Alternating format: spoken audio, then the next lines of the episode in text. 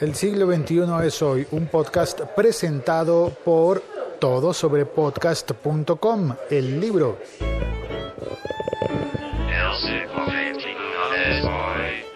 Y ya estamos en abril, hoy es cuatro de abril del año dos mil dieciséis.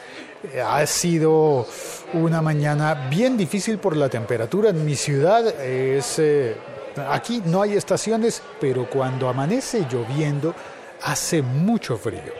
Lleva toda la mañana lloviendo, va eh, lo corrido de la mañana, ya estamos al punto de tocar el mediodía. Y, y además es lunes. A ver, se oye por allí el señor que vende los paraguas. A ese le debe estar yendo bien. Cuando llueve... A ocho mil los paraguas, ¿no? Está a buen precio. Ah, y hay competencia, hay varios vendiendo paraguas.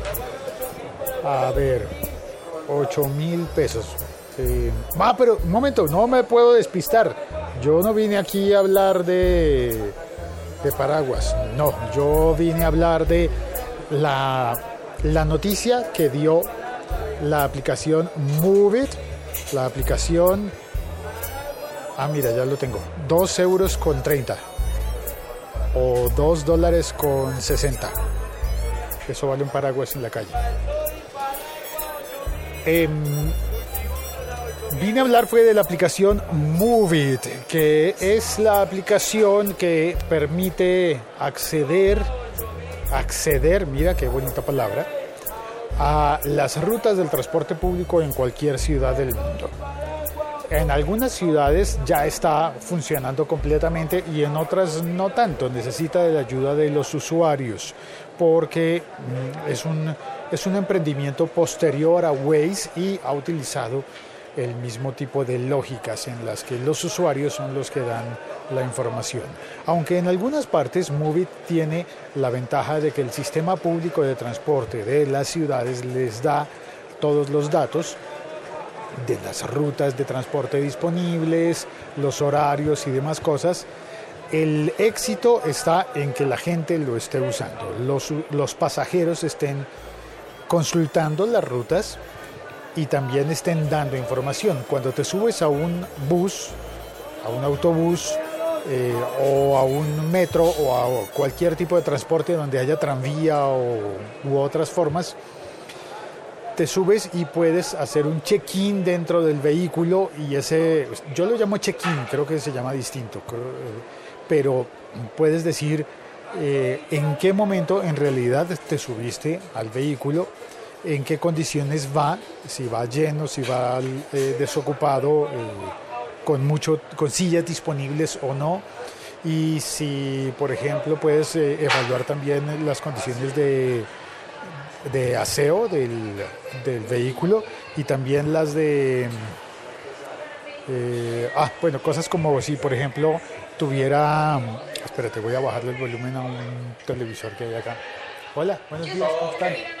Sí, todo ok. Eh, espérate, le bajo al volumen, listo, y puedo terminar la historia y pedirme mi café. Entonces te contaba, se puede evaluar, por ejemplo, si hay servicio de Wi-Fi dentro del autobús. Se puede contar eso. Pero lo más importante es saber en dónde va, en dónde va cada uno de los autobuses. Eso es eh, lo más útil. Desafortunadamente en mi ciudad no funciona así porque la administración no le pasa los datos a la aplicación Moovit, que va rastreando los buses eh, y sabe por qué parte van, pero los usuarios sí lo pueden hacer. Entonces tú te, sabes, te subes al autobús con eh, la aplicación encendida y la aplicación de esa manera sabe por dónde va ese autobús en el que tú estás viajando.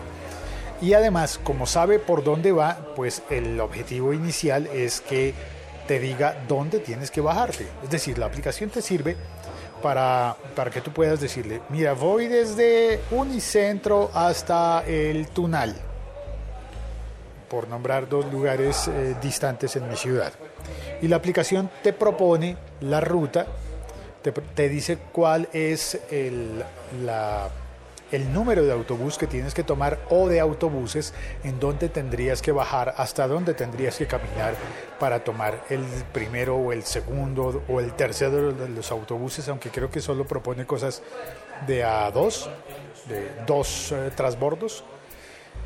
Y te propone la ruta. También en los audífonos, puedes conectarte los audífonos y te va diciendo, eh, te empieza a avisar cuando faltan dos paradas. Prepárate, ya tienes que bajar. Y cuando falta una parada, te dice, ya es el momento de bajar. Esto es útil para todas las personas, pero recientemente eh, la publicación de Pulso Social reveló que Moovit ha presentado una actualización en la que es compatible con VoiceOver, es decir, accesible para personas con dificultades de visión, eh, totales o parciales.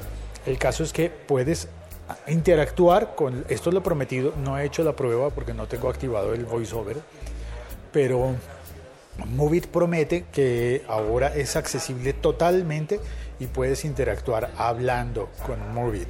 Puede decirte, leerte la pantalla y puedes eh, tener entonces mm, asesoría sobre la ruta que vas a hacer, incluso desde antes de hacerla, que es algo muy importante para las personas ciegas, que el estudiar y aprender antes de estar allí en el terreno, ¿no? Y me parece que es una...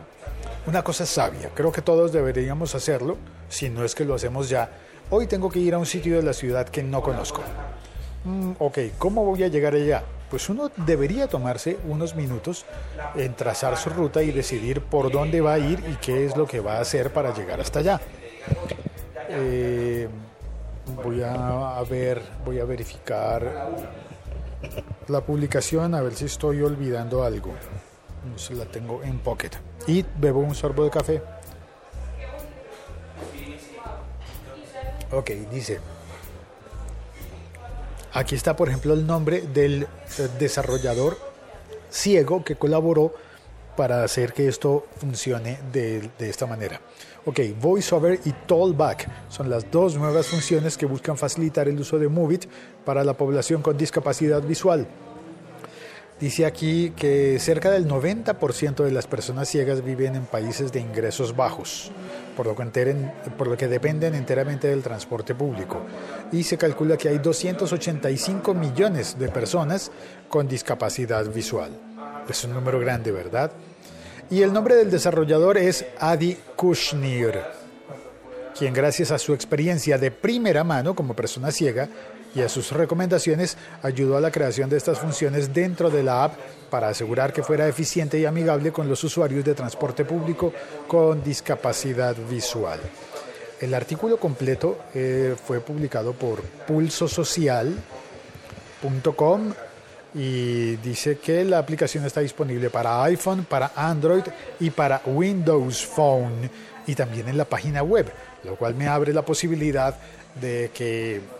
de que incluso si una persona ciega no tiene un móvil, no tiene un teléfono celular inteligente que le permita instalar la aplicación, pues podría entrar a la página web y trazar su ruta antes de salir, aprenderla y elegir bien el número de, la, de los buses que tiene que tomar.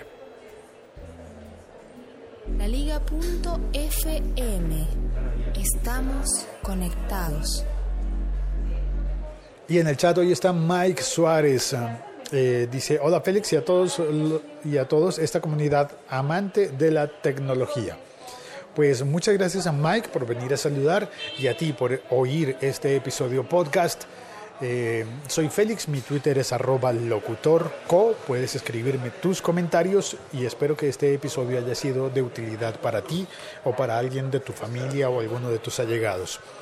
Y si así es, por favor, comparte el episodio.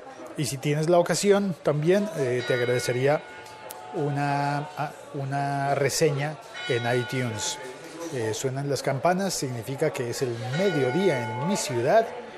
La iglesia lo sabe y lo anuncia. Y Dios, qué frío. Para este momento debería estar haciendo un poco de calor, pero no. Sigue lloviznando. Por suerte, Estoy en una, en una terraza con un café caliente en la mano.